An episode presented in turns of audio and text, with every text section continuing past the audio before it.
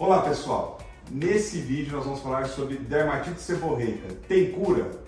Se esse tema te interessa, siga-me nas mídias sociais, do Instagram, Facebook, também no Spotify e podcast. Pessoal, estou aqui com a farmacêutica Patrícia França, uma sumidade nos temas de princípios ativos e suas implicações no nosso organismo. Patrícia, eu gostaria que você se apresentasse para os meus seguidores aí do canal, porque nós vamos estar gravando uma série de vídeos para vocês. Olá pessoal, eu sou Patrícia França, farmacêutica bioquímica, gerente científica da Biotec Dermocosméticos. Pessoal, nesse vídeo eu vou falar sobre dermatite seborreica. Bom, dermatite seborreica é muito frequente no consultório, né?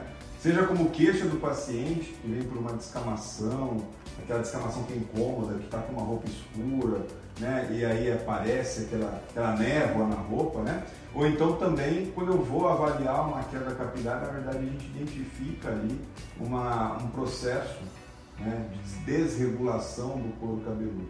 Isso, Patrícia, me ajuda a explicar aí para o pessoal do canal, da onde vem, né? Qual é a causa base? A gente sabe que está associado a uma desregulação do couro cabeludo em relação às suas defesas, a um excesso de oleosidade, e aí eu sempre falo pro pessoal que há sempre uma briga, que é, usa shampoo anti-oleosidade, né?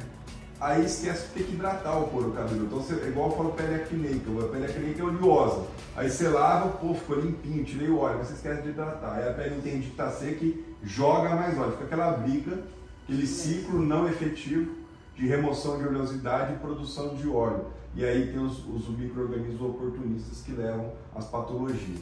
Então, obrigado pela tua participação aqui mais uma vez no nosso canal. E vamos lá. O que é dermatite seborreica, farmaceuticamente falando? Bom, para nós, quando pensamos nesse desequilíbrio óleo, né, e água, hidratação, falta de hidratação e excesso de óleo, a gente sempre briga realmente pensando no equilíbrio.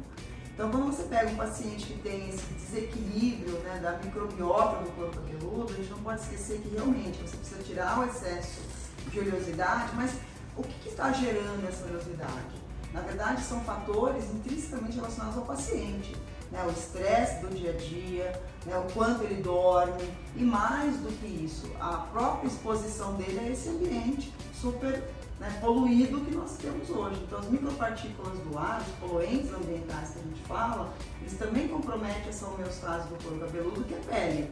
E se é uma pele, eu preciso tanto hidratar quanto remover essas partículas, essas substâncias que agridem o couro cabeludo.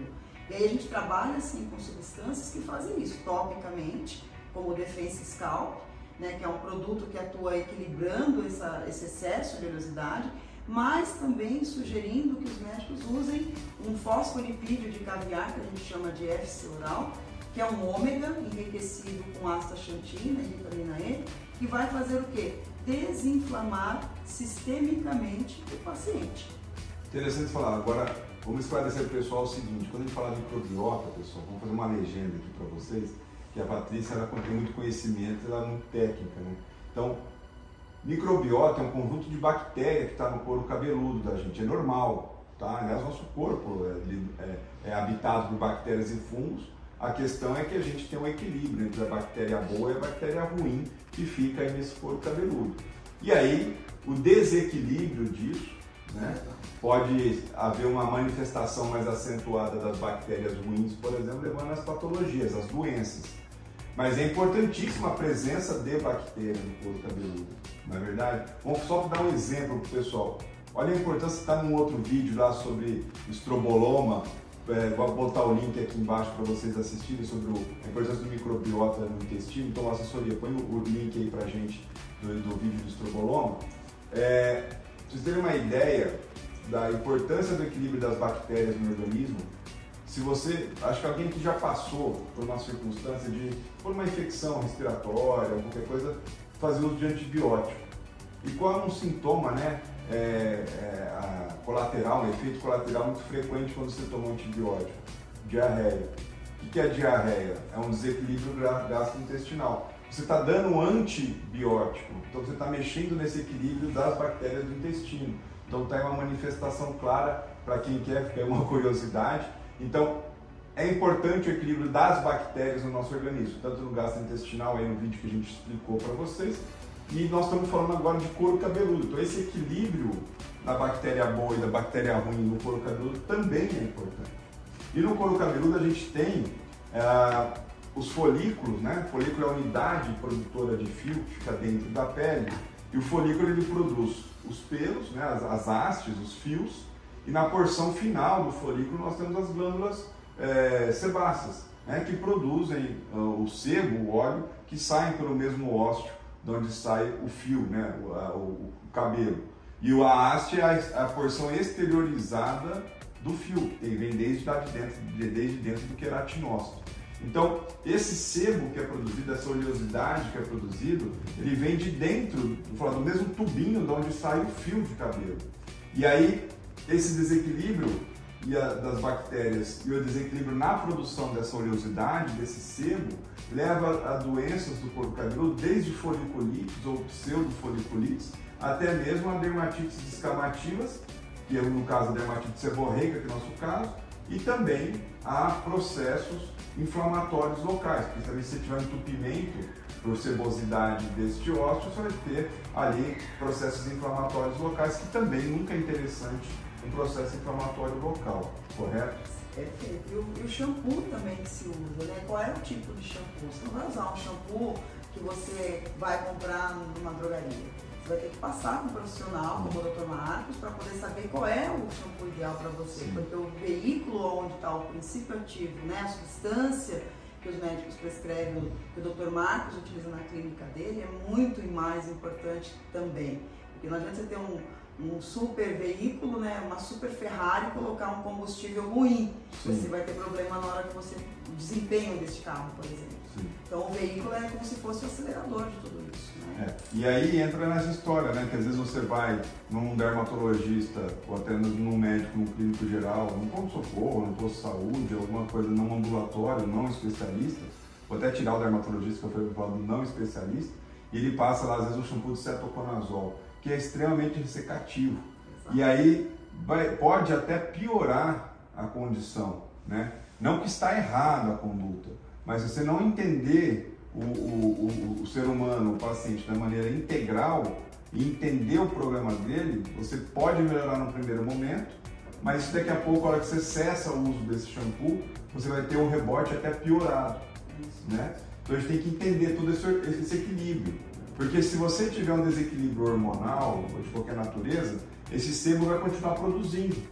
Se o organismo entender que está seco o couro cabeludo, ele vai despejar mais oleosidade.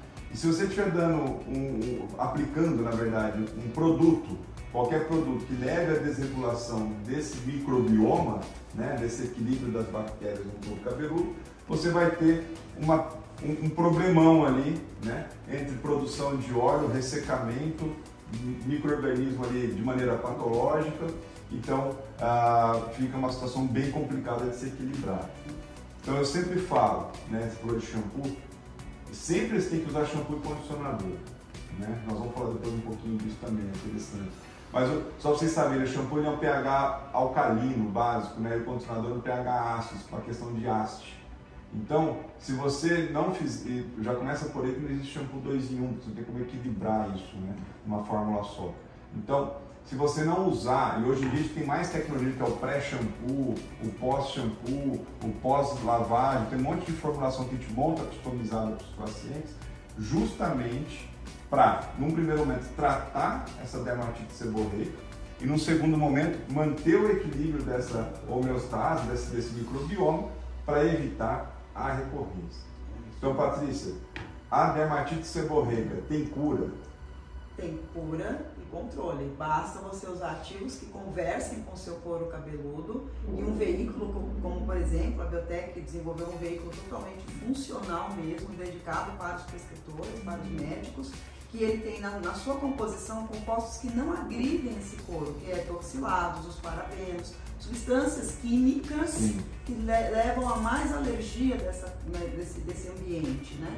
Então é muito importante passar com um profissional que entenda e respire esse universo, né, de cabelo, para que você tenha a melhor resposta clínica e não tenha um rebote. né, que é voltar de novo com o problema, coceira, descamação, que é muito comum, como o doutor falou.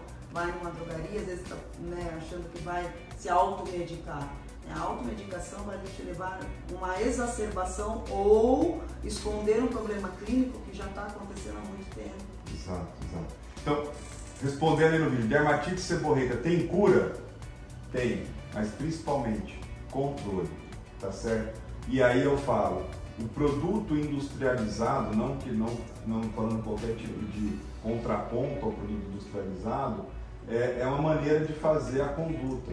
Mas eu prefiro muito mais a manipulação ou a farmácia de manipulação, porque a fórmula passa a ser estruturada, né? E aí então você passa a ter mais efetividade nesse tratamento, nesse controle, certo? Perfeito. Pessoal, deixe seu comentário, envie sua dúvida, porque é através deles que a gente gera nosso próximo conteúdo.